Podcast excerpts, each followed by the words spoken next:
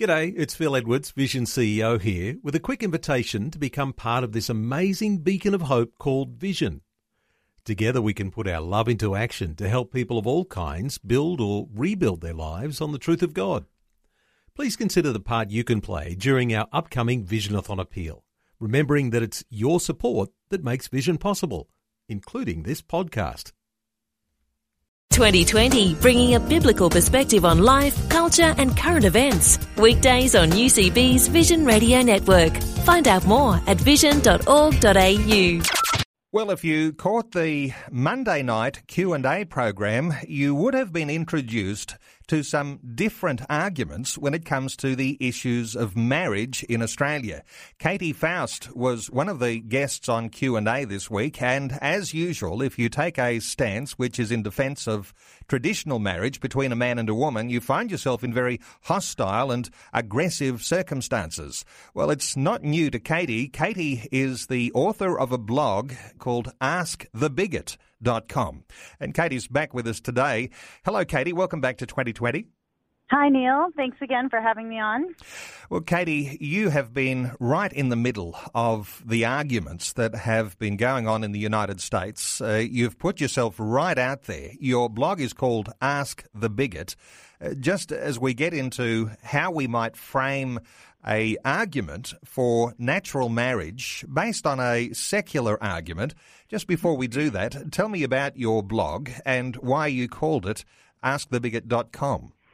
Well, I hate the name of my blog, um, but unfortunately, it reflects very much where the U.S. is on this debate, um, and obviously from the interactions that you guys got to see on Q and A on Monday, it's also um, sort of emblematic of where you guys are as a nation that um, everybody is going to demonize your motivations and um, this, you know, seek to destroy your character if you choose to offer an alternative view to this progressive sexual ethic as it's, you know, been making its way through our culture. So um, I, I wrote the blog. I began the blog anonymously four years ago just because I wanted to to say, look, you can and should and must love the gay people in your life with all of your heart um, and you can stand, and you must, for traditional marriage because it offers incredible benefits to children, um, to individuals, and society. So I was really trying to um, just kind of, you know, share the opinion that I felt like was never being heard in media. Um, and to this day, it's very rare that um, in the U.S. our side will get a fair shake from somebody who has a compelling life and a secular argument.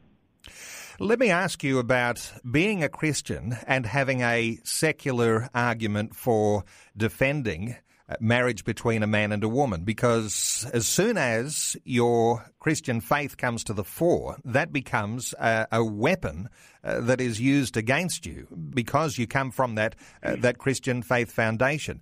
Uh, but mm-hmm. when you argue it with a, a secular uh, argument, you've discovered that that actually is what gets through, and the debate then becomes alive because you have an argument that's not just faith based.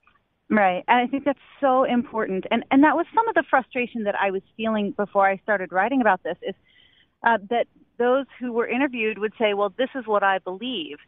And my question is, well, why? Why do you believe that? I mean, the the most amazing thing to me is that Christians, Jews, Buddhists, Hindus, Muslims, Sikhs, they all disagree on the nature of God, the nature of man, the nature of reality, the problem with this world, and the afterlife. Like on every big question, they disagree. But all of those have something that resembles marriage. All of them have a tradition that looks a lot like man woman marriage. And that's because marriage is not it's not primarily a religious institution. It stems from our common humanity.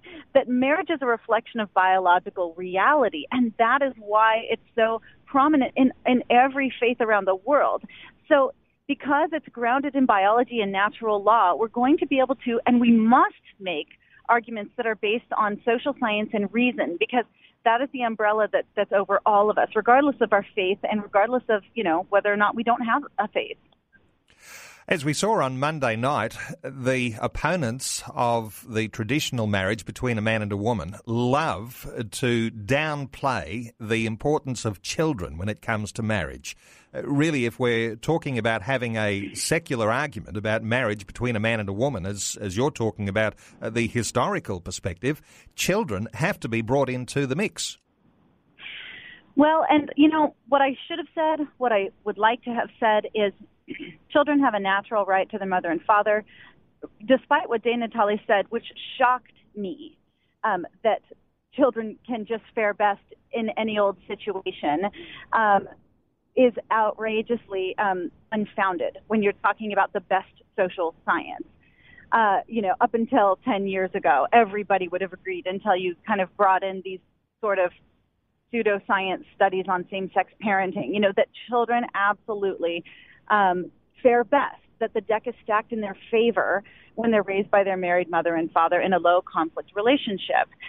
So um, children need to be represented. And when people make the argument, well, marriage isn't about children, I say, well, then what is? Marriage has been one of the most child friendly institutions the world has ever known. And if marriage is no longer about children, then no institution is about children. And that's where we find ourselves in the United States right now, where there's no uh, legal or political institution that reflects a child's right to be in relationship with their mother and father.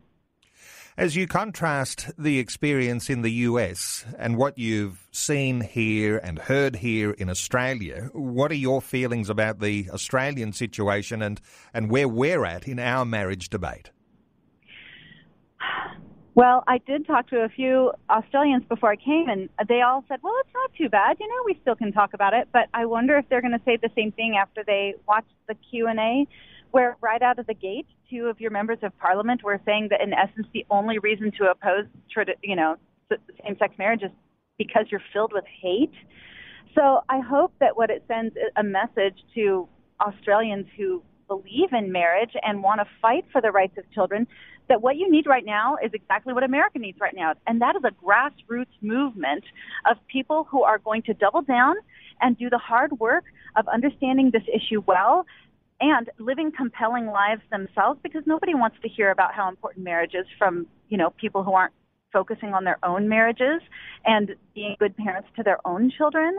Um, and you are going to have to do the work of convincing those in your sphere of influence that this matters and that there's so many good reasons to support traditional marriage beyond um, how you feel or even what your deeply held convictions are.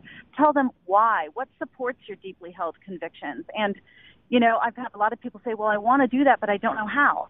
Well, I work with a brand new marriage um, organization called Cana Vox, C A N A V O X, and it's it's going to be all over the world. We've got several groups in um, South America, and it's all about equipping people to develop reading groups in their home around all the issues that are, you know, assaulting marriage and family right now. Not just same-sex marriage, but um, divorce and the hookup culture and cohabitation. Um, I mean, there's pornography. There are so many things right now that those of us who believe in marriage and family, we need to up our game. We need to have the best information so that when a coworker or a fellow student sort of, you know, pokes us or shares an article and, you know, tries to rib us a bit for it, that we have the right content to give to them on this. And so you, you're in the place that we are. There is no room to be passive any longer. It is time to take the initiative and figure out how to do this well. The right content is an important perspective because when we talk about being informed about these positions on whether it be a ethical, moral position, and you mentioned a whole bunch of different ethical challenges that we're facing uh, throughout the Western world, but you have to be able to argue not only from a faith base, but sometimes right. you've got to shroud that, but you've actually got to argue uh, from this secular base to actually be heard. Absolutely. I, you know, a lot of people say, well, she's a Christian, and so that's supposedly the smoking gun against me. And my response to that is, I would never put any stock in a worldview that didn't reflect reality, right? If my faith contradicted reality, then what's the point? I want a faith that reflects the natural law, um, the longings that we see in humanity, and all of that is within, you know, scripture but I don't use scripture to argue for it, right? I'm going to use the things that are evident from reality that scripture reflects. Those are going to be my arguments. Now, it takes a little more work, but that's where we find ourselves. It's time to do more work. It's time for people on our side to um, roll their sleeves up, understand these issues, um, to the point where they feel like they understand them enough that they can really start talking with their friends about it. Well, Katy Faust is the author of the blog called Ask the Bigot. She was on the Q&A program on the ABC on Monday night, and you can watch that program uh, when you watch the podcast version on the ABC's iView. Uh, Katy Faust, thanks so much for your insights into Australia, the way that you're able to contrast what's happening here with what's going on back in your homeland in the United States, and for your encouragement about how we actually approach the debate and how we get heard in the debate. Katy Faust, thanks so much for being part of 2020 today. I appreciate it so much, Neil. Thank you. Like what you've just heard? There's more great podcasts, or you can listen to us live at vision.org.au. And remember, Vision is listener supported. Your donation of any amount will help us continue connecting faith to life. Learn more or donate today at vision.org.au.